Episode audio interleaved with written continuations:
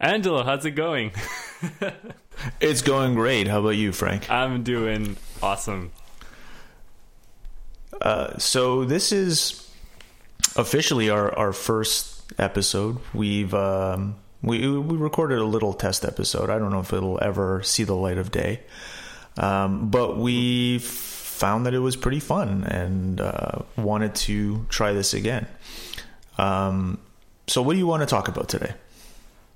Today, so let's start off with a little backstory.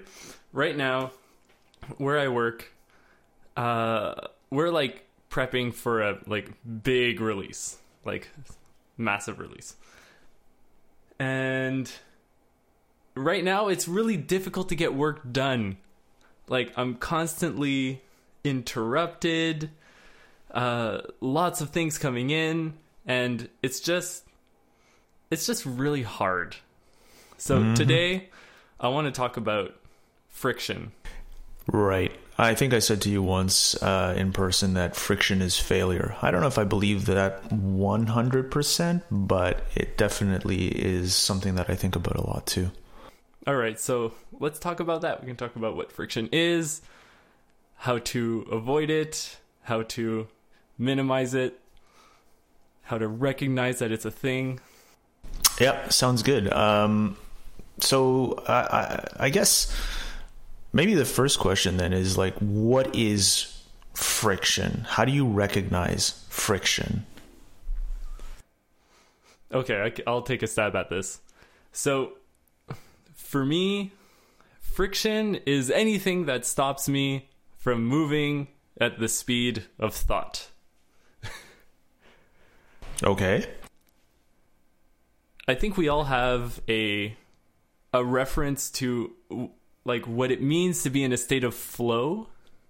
You know, when you're working, things feel great. You're concentrated.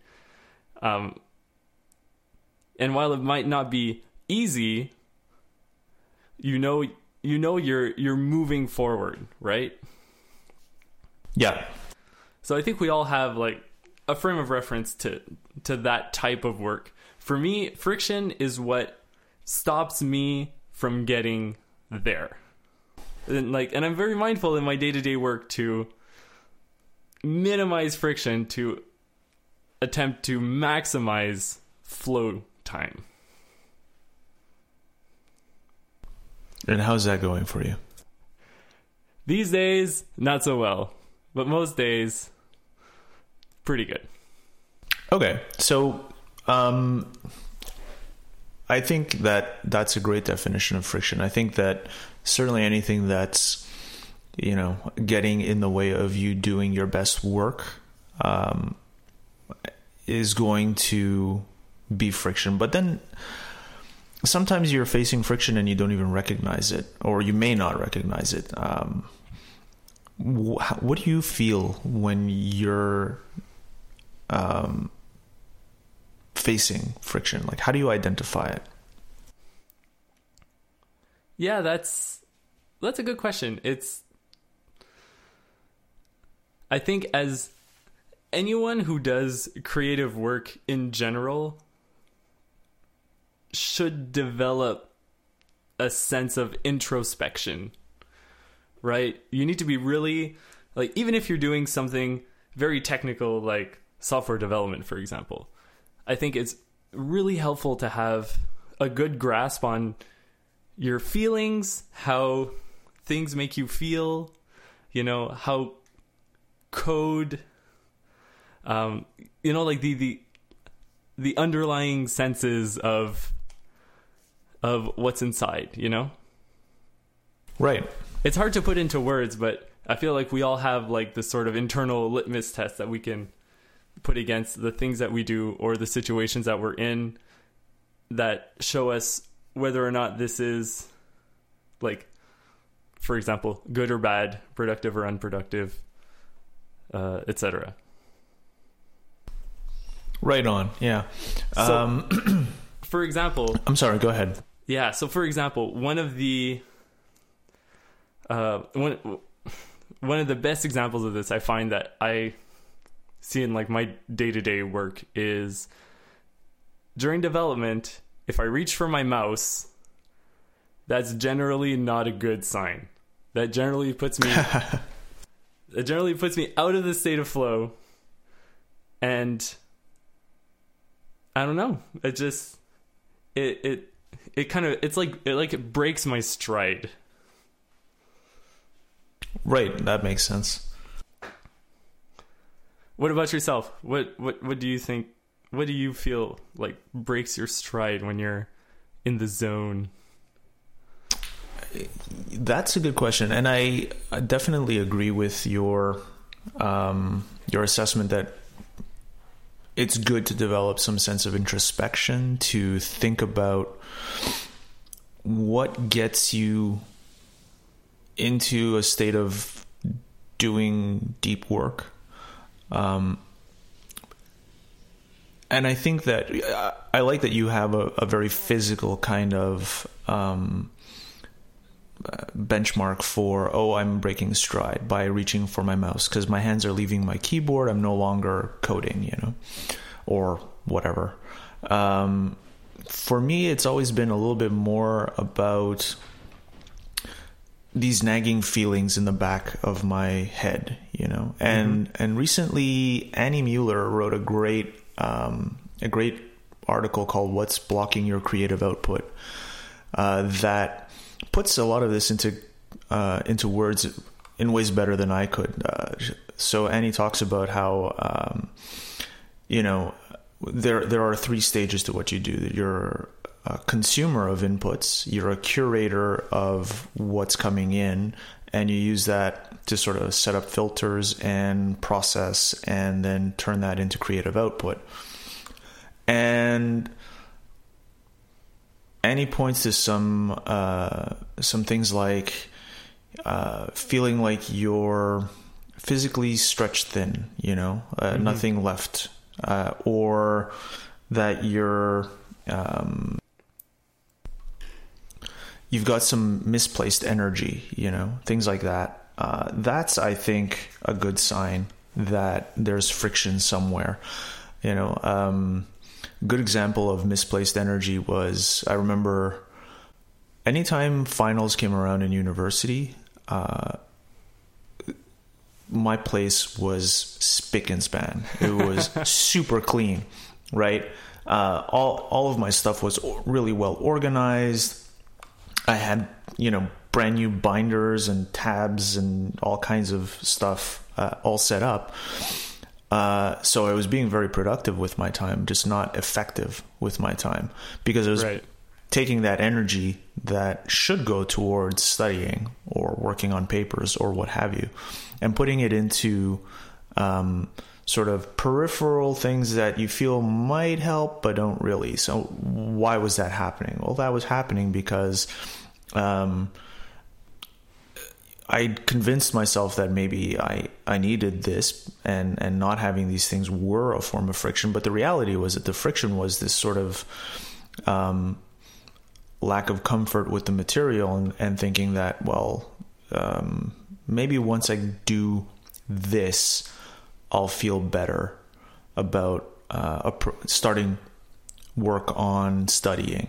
Mm-hmm so that's always been something that that um, signals to me that there's there is friction. It doesn't identify what that friction might be, but it does tell me that there's something in the way. There's something that you know is keeping me from getting into this state of comfort where I can work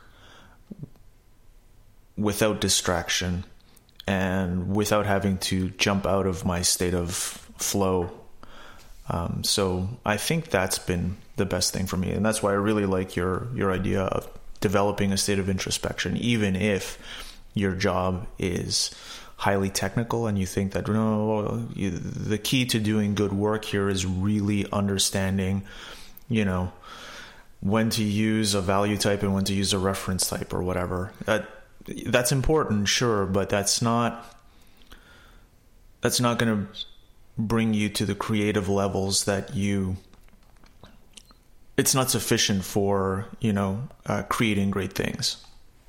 Right. So how would you like say in the in the big picture of things how would you categorize the types of friction that we have to deal with day to day That's um that's something I wasn't really prepared to answer. Uh, but I think it's a great question. There's probably for me two big categorization. One is internal friction, and that's usually more like um, issues with um, the work that you're doing, Yeah. perhaps. like you were talking Or- about right when you're Yeah, exactly, exactly. Um, issues with your your feelings of confidence about the expertise you might have. Hmm. But then there's also the second category, which is external, and that's stuff like, um, perhaps there's um, not great communication in your team, or like not effective communication in your team, or too many interruptions, or you're working with um, tools that keep you that that hold you back because you know I spend half my day waiting for code to compile rather than working on stuff. You know, right um, so so I think uh, those for me would be the two main categories. Are there subcategories be- beneath those? Probably, but I'm not really not really sure how I would further categorize them.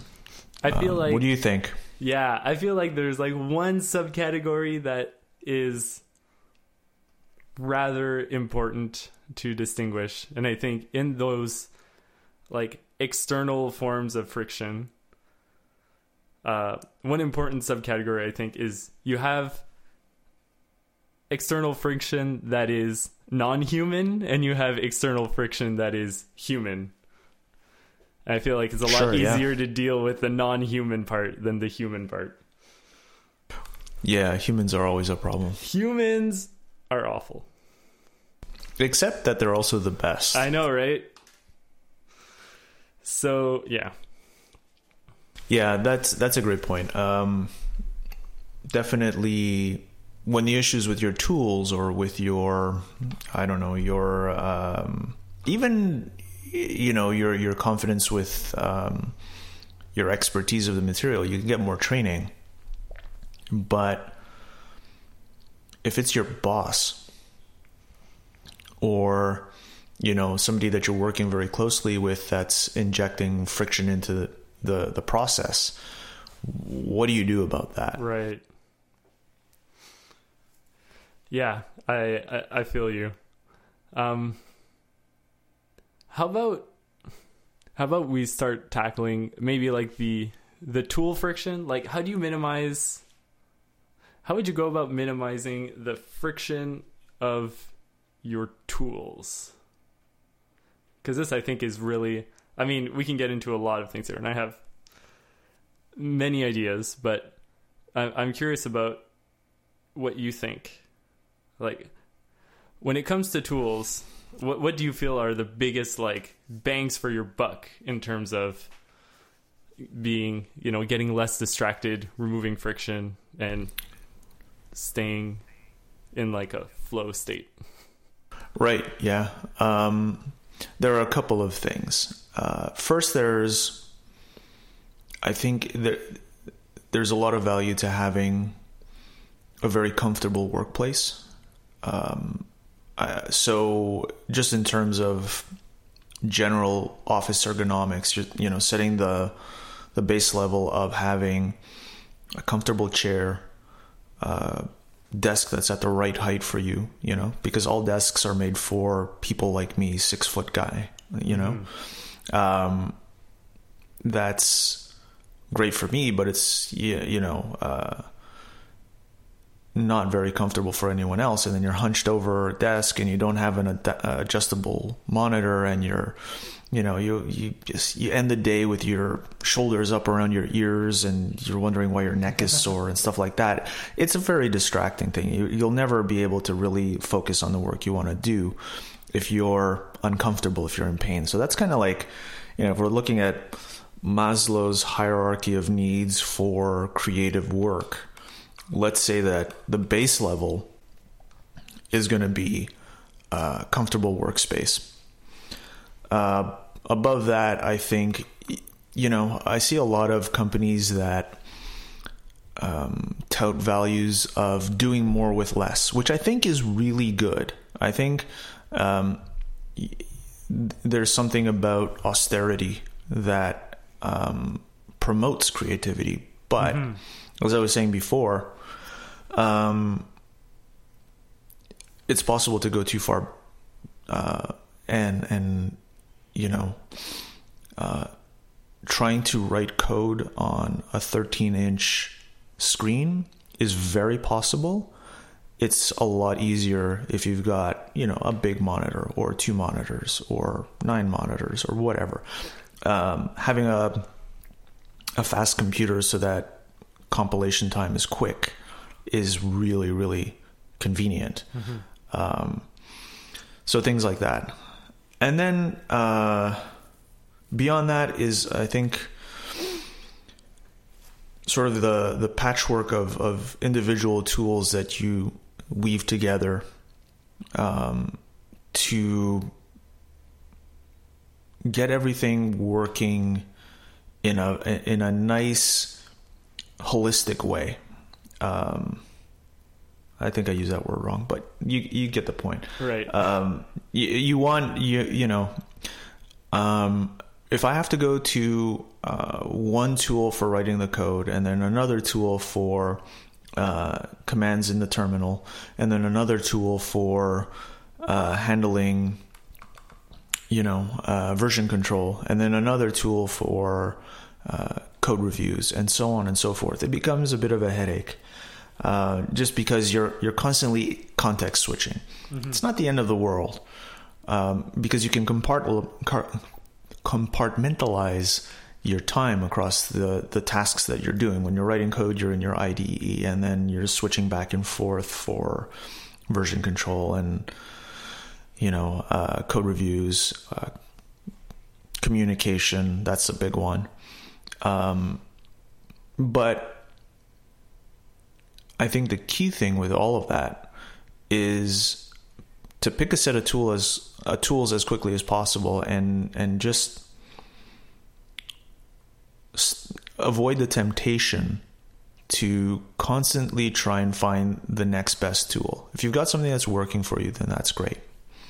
Um, hmm. So that's my sort of thinking. What about you?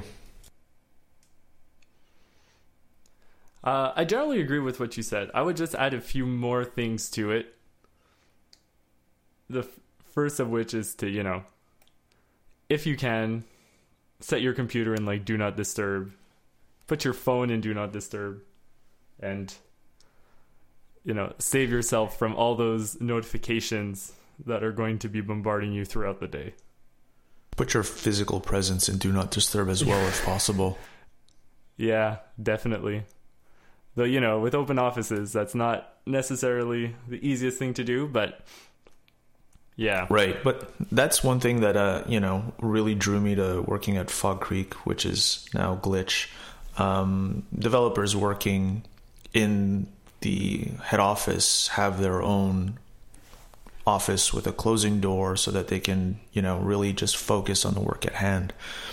Um, and if you're working from home like I am, uh, it's all the better. Though mm-hmm. I'm not, I'm not convinced that uh, you're entirely isolated in that case, uh, in either case, really, because uh, there is still, as you said, you know, the need to put your your your computer and your phone into do not disturb mode. Mm-hmm. So, but go on. There was yeah. uh, you were saying that there were a couple of other things that I that you would add to my list.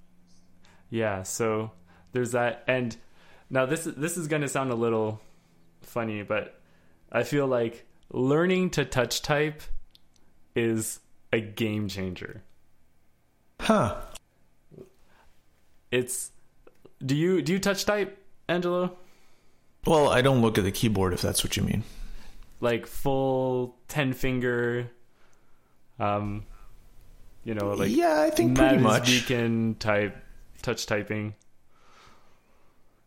I, I think so. I, uh, that that was the kind of stuff that we had to learn in I don't know grade seven or whatever. Yeah. Typing tests without being able to see the keyboard. Yeah, well, you see, I never learned that when I was when I was younger. Um, and this is actually a funny story. So, I had an internship once uh, working for the government, and if you've ever worked for a government, you know that you don't work very hard. And I had a lot. Well, of- that depends, but at least where so where I was working, I wasn't working very hard, um, especially as I an think intern, that's- right. yeah, I was gonna say I think that might be uh, also just the reality of many internship. Yeah. So I had a lot of free time on my hands. And what I decided to do was to learn to touch type finally. So at the time I was typing with maybe like three fingers on each hand. Um, I'd have to glance at the keyboard. It's not like I was constantly looking at the keyboard. But you know. So and I feel like there's a lot of people who are in that situation. Um so I can definitely see like a, a a separation in my life between before I knew how to touch type and after. It is incredible. It is like when when, I talk about like you know um moving at the speed of thought that's what i feel like tou like touch typing at a reasonable speed um, enables What is the speed of thought, anyways? Well for me Keep this- talking. I'm gonna look this up. for me the speed of thought is about um, 80 words per minute but uh, yeah and the thing is that when you're very comfortable with your keyboard then you can start using a lot more uh, keyboard centric interfaces yeah. So things like Vim, for example, becomes a lot more appealing. Uh, and a big one for me in my work every day is using a tool like Alfred. Do you know Alfred? I love Alfred. Oh man. So Alfred is kind of like this spotlight replacement. Um, it gives you like a big bar in the middle of your screen. You can use it to open apps. Uh, you can use it to control your music, and uh, you can also, and this is where it gets really interesting, is you can also uh, develop workflows for it. So scripts Yep. and stuff to help you uh, get your work done. And I have a bunch of these, but one of my favorites is incredibly simple, and it's just a small script where I type OF space and then whatever I want, and it takes that thing Right and it puts it in my OmniFocus inbox, and I must use that maybe a dozen times per day at least. Yeah, that and uh, there's a similar workflow for Fantastical. So you can just type in that natural language that Fantastical is fantastic for. Ah, now I see where they got the name from. and you know, it just dumps it right in there, and it, it's so convenient. Yeah, and like when you think about the alternative, like what is it? Like you open, say for me, it would be to open OmniFocus, switch to the inbox tab, type in my new thing, close it, go back to whatever I was doing. See, to well, me, there's the quick entry. that's true. But regardless, to me, like that is Sure, fair enough. you know again reaching for your mouse not cool so Yeah, uh, so using something like alfred and figuring out like what are these small things that you do during the day and thinking about you know how can you automate them i think is very very helpful.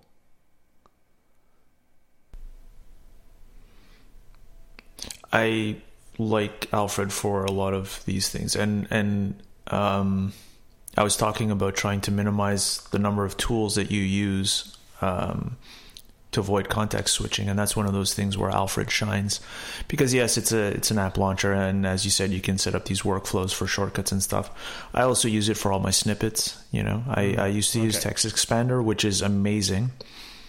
Uh, Alfred's snippets feature isn't quite as robust, at least in in my exploration of it, which is not especially deep, but um,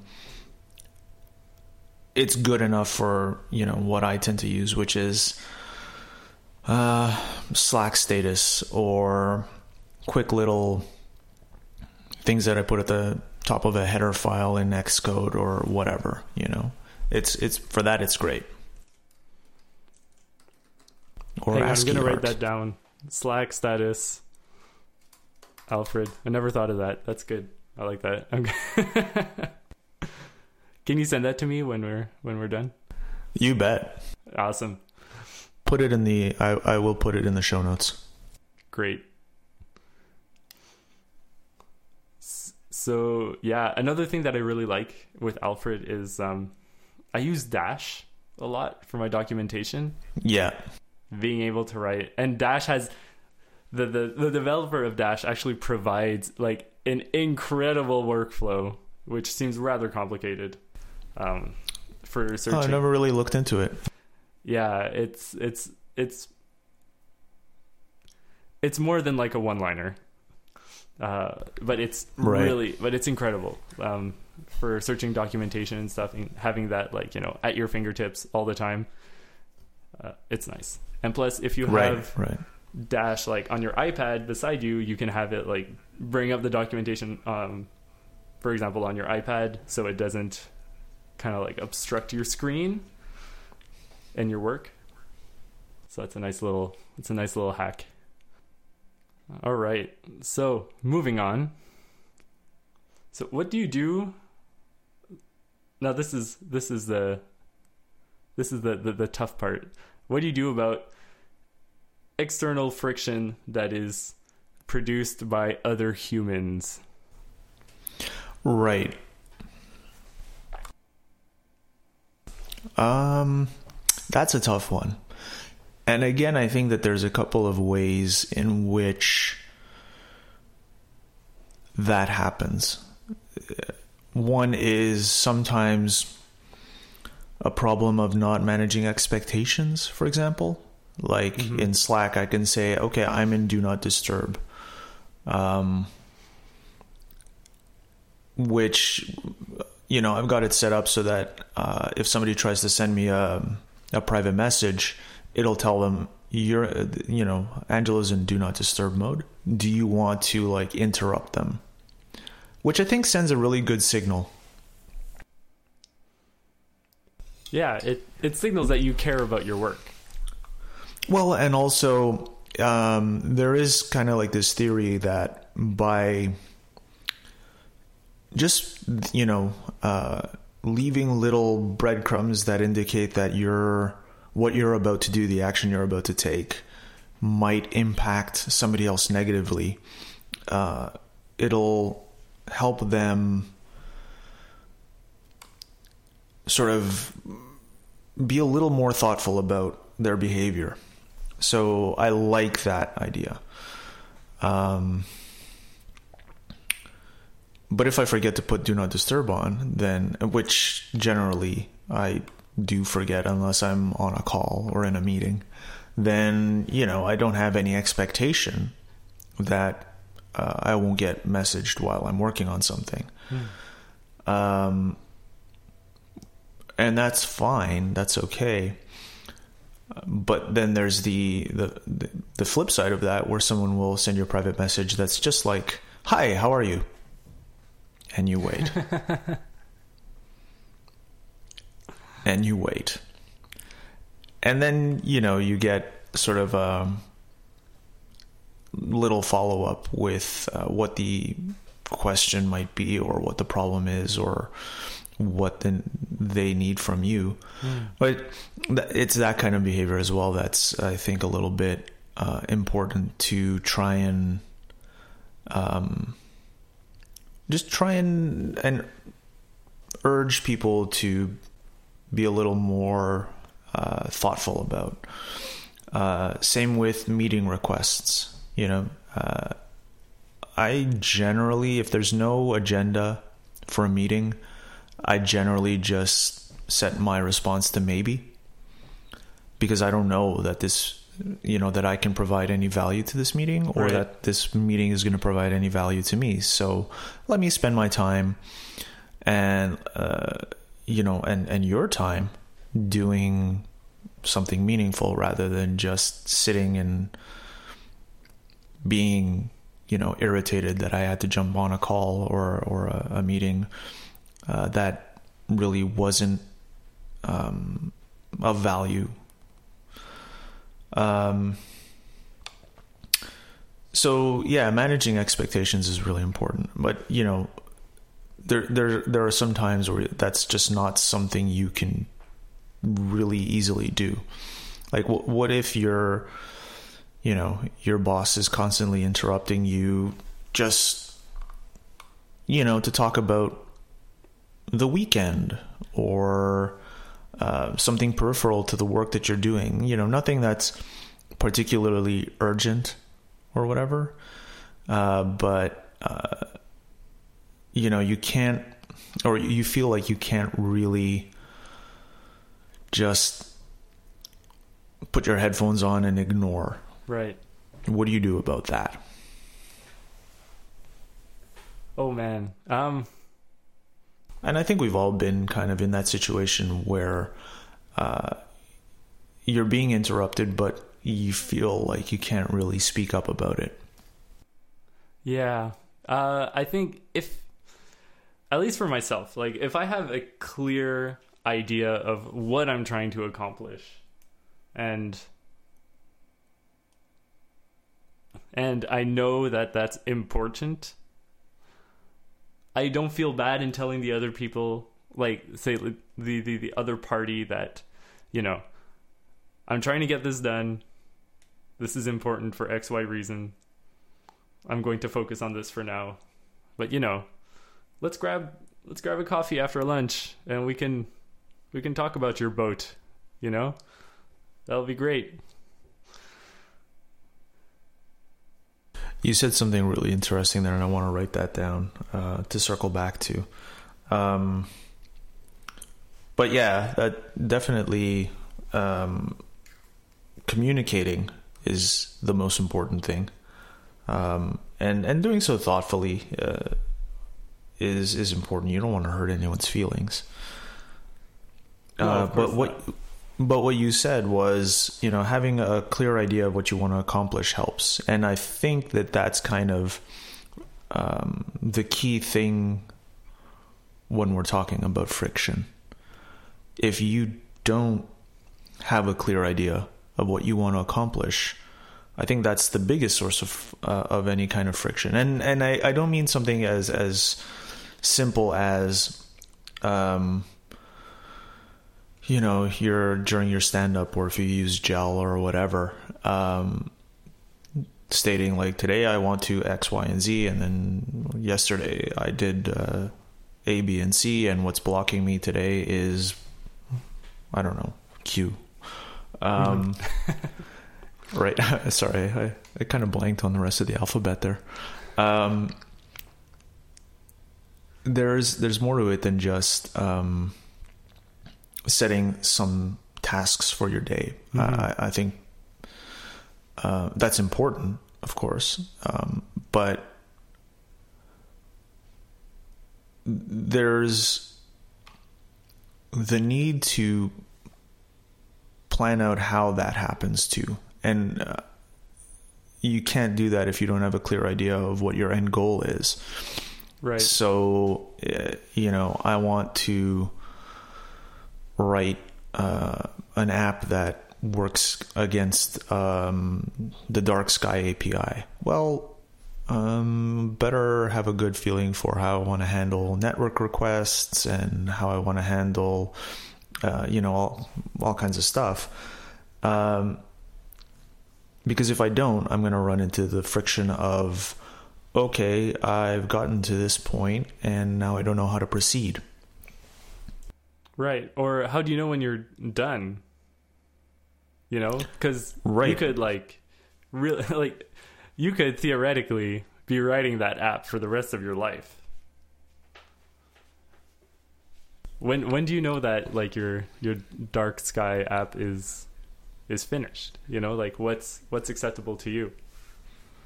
I think getting rid of that haze um, helps a lot with like that internal friction. It's a lot more motivating when Yeah. you're like undergoing a task and you know exactly when you're going to be like when this thing is going to be done or how do you know that it's over versus you know you're working on a task and you feel like you're spinning your wheels for weeks on end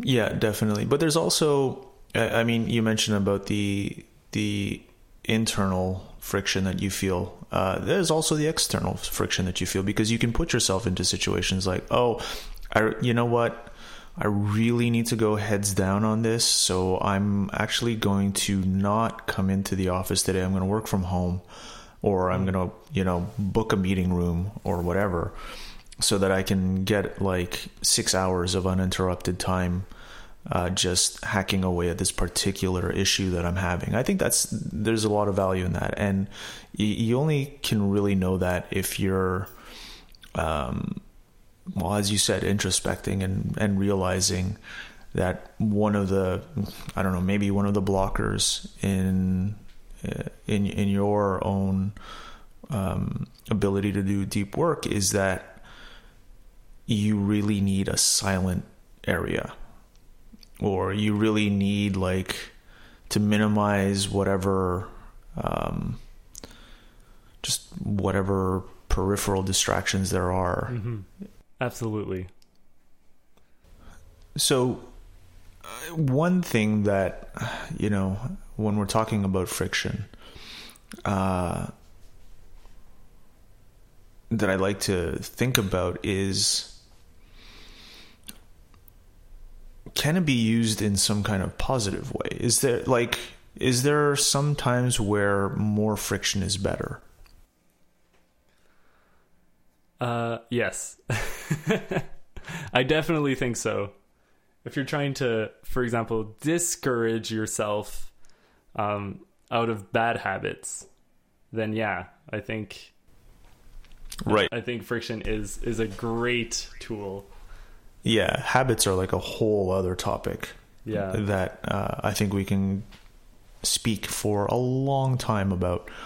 Um, but yeah, that's that's a that's a great point. Um, I have a good that's exactly what I keep in mind. Yeah, go for it. Um, so say for example, if if you're the type of person who checks Facebook a little too often, uh, Mhm. A great way to introduce friction in that process is to like log yourself out of the site or of the app when uh, you know like when you're done Mhm. and it makes it so say if so you see like like this happens to me not with facebook but with reddit where sometimes i'll be like in xcode searching for a class and then i'll do like Yep. command f and i'll type out reddit and then like backspace backspace backspace and then actually search for the thing that i wanted to look for so it, it sometimes happens that i end up on reddit when i'm when i don't want to Nice. yeah, it's pretty awful. But but yeah, like if you're like log yourself out, you know, add that friction um, between say like your want to like your your your need to look at Facebook and like actually scrolling through the feed. Just having that extra step there is might be all that you need in order to, you know, catch yourself and be like, "Oh, maybe I should be focusing on this instead." Yeah, that that is an excellent idea. Um, it's also, you know, um, just you know, keeping your phone in another room uh, Mm. while you're working, or you know, in if you're, I tend to uh, talk about in another room because I I work from home, But if you're at an office, you know, keep it in your bag or in your jacket, you know, on the other side of your your work area, so that it's a pain in the ass to get to. Um, do whatever you um, whatever you can to minimize all of the actions that keep you from accomplishing what you're trying to accomplish. So I think, you know, we talk generally yes, you want to minimize whatever friction because you want to be able to slip into your state of flow or deep work or whatever you want to call it as quickly as possible. But sometimes that does mean needing to uh, put up barriers to distraction because you're working against very powerful forces oh, when yeah. it comes to procrastination, when it comes to um, just the need to check in on things that don't really matter, you know, but you're you're it, it becomes a habit. Mm-hmm. So uh, yeah, maybe friction isn't always that bad. No, I wholeheartedly agree. And you know, like, and like, what's what's the point of all this, really? Right? To like go through all this trouble to to reduce friction, like, right. To me, it's not about getting more work done. For example, I mean, it's a nice side effect, but that's not that's not why I try to do this stuff like I do it because it feels better. Like it feels more fulfilling. I have more confidence in the work that I'm doing. If I know that, you know, I'm concentrated and I'm able to like truly focus on you know getting my best work out there. Absolutely. Um, Do you feel um, the same way? Yeah, uh, I, you know, I I think that it really is important to sit back and, and think about what your goals are. Um, and once you have identified those goals, whatever they might be, creating a plan for achieving them. And that's what ends up minimizing friction, friction you know, mm-hmm. uh, that's what, um, turns every action or every decision from something that maybe you don't think very much about to something that you ask yourself does this get me closer to my goals or not uh, and if it doesn't uh, maybe don't spend too much effort on it. Sometimes you don't have a choice. And and that's something I, I want to ask you about. But really uh, that is the goal here right? We want to do our you know meaningful work our best work. Mm-hmm. so why? Well because it's fulfilling and there's so many things working against you as i said that you you need to have some kind of way to get yourself into your prime working um, state of mind as quickly as possible. Mm-hmm. So, um, but there's always going to be some kind of friction that you really just can't do anything about. Uh, and, one of the things that I, you know, I think a few people, um, I've, I've heard a few people mention is stuff like, well, you know, I track my my work, you know, task management, whatever, uh, in let's say OmniFocus at for my personal stuff, and then uh, my work stuff is in I don't know. I've set something up in Outlook or in whatever system. Jira. Uh,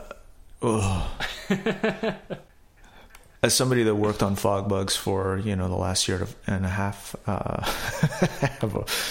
yeah, Yeah. but but you know, um, even at that, there there is stuff like I want to keep things in mind outside of work because it's stuff that I need to think about. Uh, but I know I'm going to have to, you know, uh, track that in, you know, Jell is something that we use. Um, and I know I'm going to write it down in my notebook. And I know I'm probably going to have some notes about it, maybe, you know, in, in OmniFocus and stuff. So duplicating efforts is a lot of friction, which I'm not sure provides that much value. But, you know, what do you do about maybe not that specific example, but uh, friction that you really just, you're stuck with it? There's nothing you can do about it. Yeah, I think it really takes I think it really takes a mindset shift. Right? You need to think about like first of all, does this serve the greater good? Because what might be friction for you is enabling others, Yes. you know? And that's really important. Like say for example, um if there's like some meeting on some new API that you've developed and you know all the mobile teams need to integrate it, well like yes your work is done but you know you need to enable like the next teams so so they can do their best work Right. And I would argue that, you know, doing that work, your work isn't complete until um, it's enabled some kind of a handoff. Right. You know what I mean? yeah yeah, yeah. No, I, I feel the same way as well But I, I understand your example. but yeah it's it might not be fun it might not be something that you want to do but it's something that you know needs to get done um and in that case i don't know you deal with it you Just schedule shut it. up and do it. Yeah, well, or you schedule it in such a way that it doesn't, you know, interfere with maybe like your best time to get stuff done. You know, I like to schedule like this kind of stuff like right after lunch, where I know I'm feeling like a bit, a bit more, uh, say a bit more sluggish. That's interesting. Um, are you the type of person that tends to organize work based on energy levels? Absolutely. Like, are those contexts for you in your GTD system as as the uh, you know the proponents tend to do? Yes. Yeah, I do do that. I, essentially, I have like three levels. I have deep, shallow, and trivial. Okay. And and Uh, you can imagine like I try and schedule as much deep stuff as possible in the morning, as much shallow stuff as possible in the afternoon. And the trivial stuff gets done essentially like in those weird windows of time where I don't have like enough to really like, you know, deep dive into something. So that's kind of that's kind of the way that I work with with my tasks and my energy Yeah. levels. Yeah, I have a pretty similar setup uh, where it's um, deep, moderate, and distracted focus. Okay. Um, because I don't. Uh, yeah, I, I I think it's certainly it's important. Um, but it, it also speaks to this, you know, need to figure out when is the best time for you to do deep work. When is the best time for you to, you know, and I, you know, I, I'd be curious to know like how many people think about these things Yeah. Like I mean or I put in the effort to identify it. Let's say. Right. Because I know I make like it takes significant effort for me to wake up early in the morning and get to work early, but I know that in doing so there's less people around. I'm able to like focus more, I'm able to, you know, do better work. So I make, you know, so I, I make a point of it to wake up early, get to work early. Absolutely. And I've built, and, you know, and, and not only that, but my systems are built around getting my body out of the, like, out of the house um, as quickly as possible in the morning in order to enable this, right? So right on. So I think it's it's important to identify. It's important to, you know, again have this intros- introspection um, about how, like, when's the best time for you to to get these things done, and you know, when do you do your best work, and when can you when's the best time for you to i guess help others with theirs? Right. Are there any uh, let, us you know uh, let's talk about specific examples. Are, are there any specific forms of friction? You talked about for example touch typing having been a big help anything that you know when you're doing dev work is there anything specific that you face as a form of friction and that you've either found a good solution for uh, or that you're you know experimenting with something? We can call this kind of like the uh, tips and tricks part of the show. Yeah uh, for me i think one of the one of the big ones was always uh, testing changes so say for example like you're developing something new uh, then you run the app, click through it to whatever screen that you want to get to. You know, sometimes you need to log in, and then that's and that's probably when you're going to see like, okay, did my change have an effect?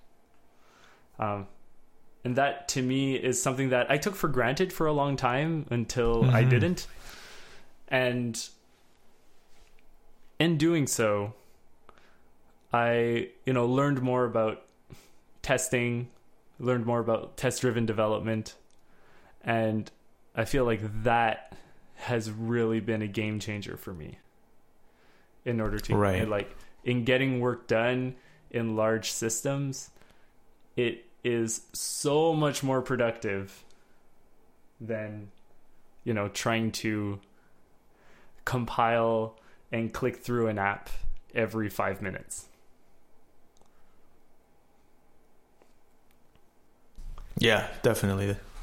Yeah, I feel like like in the web world, um, they're they're definitely I feel like ahead of the curve, at least compared to iOS on on this stuff because, uh because uh, I guess a lot of the work is is inherently a lot more difficult to to test. You know, to get like your web app into that specific state. Um, in order to test changes. So I guess that for maybe people feel like there's less of a need on iOS, but when you start working on like larger code bases, oh man, it's just so much easier to write that test and run it than it is to than it is to you know click through tap and tap tap yeah, tap like a monkey.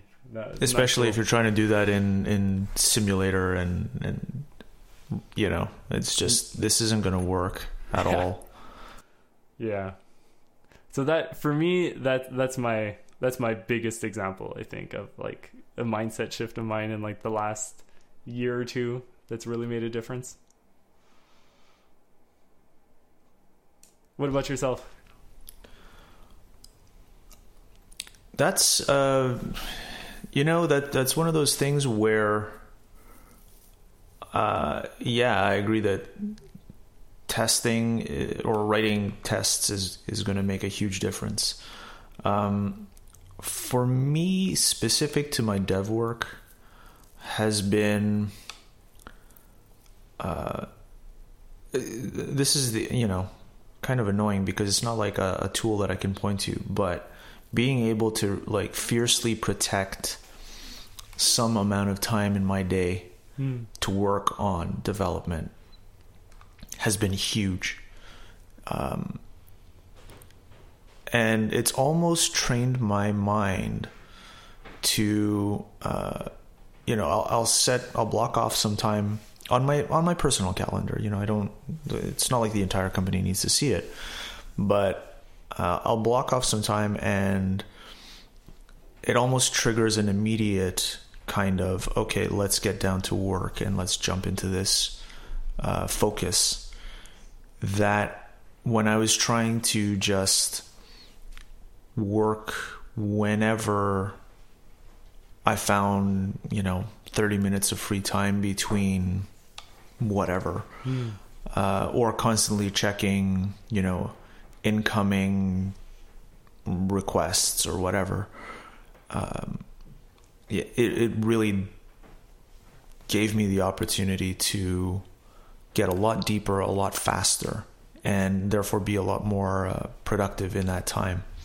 Even if it's only an hour a day, uh, I tend to prefer a little longer than that, but an hour a day is if it's, you know, an hour of really focused work, you can get a lot done. Mm-hmm. So, uh, yeah, that that's definitely one thing. Um, Another tool, another tool that I've that I've found uh, that I'm currently experimenting with. It hasn't, it's not muscle memory quite yet, but uh, there's a tool called Shortcat for Mac OS, and essentially what it does is, I think you, by default, you press like Control Space. It brings up a little search bar, a bit like Alfred, and you type in essentially it gives you like a keyboard interface for everything on your Mac. So whatever UI is on the screen. So if you want to click on a button that presses that that says done, you can go control space, type in done, and then it'll kind of annotate all the buttons on the screen that it thinks that you want to that you want to hit. And then you can do like it's say for example con- if there's like an A that shows up on the on the done button that you want to push, you press Control A, and then it'll boop. Click that that's that's really handy, um, and that's something that I was thinking about, but never really um, got to the point of mentioning when you were talking about touch typing. Knowing keyboard shortcuts is huge. Oh yeah, It's remarkably effective at getting you to do things a lot faster. I feel like often we plateau with our keyboard shortcuts. You know, like when when you get into the groove of using a certain tool, like Xcode or Eclipse or Android Studio, whatever. Um, you learn a certain number of keyboard shortcuts, and then you just never learn any more after that point. But if, Yep. if you keep consistently making an effort to learn more shortcuts, I think it is absolutely worth it. Well, and I think that if you start to approach, you know, like you do, your um, the physical actions of your work thoughtfully, where you tell yourself, if I have to touch this mouse, it's it's a bad thing. Right. Uh, it it kind of makes you work a little harder to keep learning things like keyboard shortcuts and stuff. hmm absolutely. All right. Well, it's been almost an hour. Shall we wrap this up? I think we probably should. So uh, that's, I guess, our thoughts on removing friction. Uh, I think it's given us a lot of jumping off points. Uh, there are so many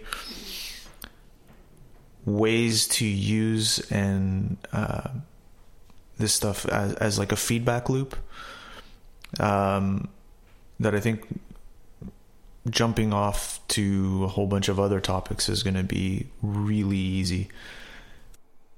Absolutely. And what's more, next time we can talk about a new toy that I ordered for myself. Oh no. Can't wait. All right. We're done.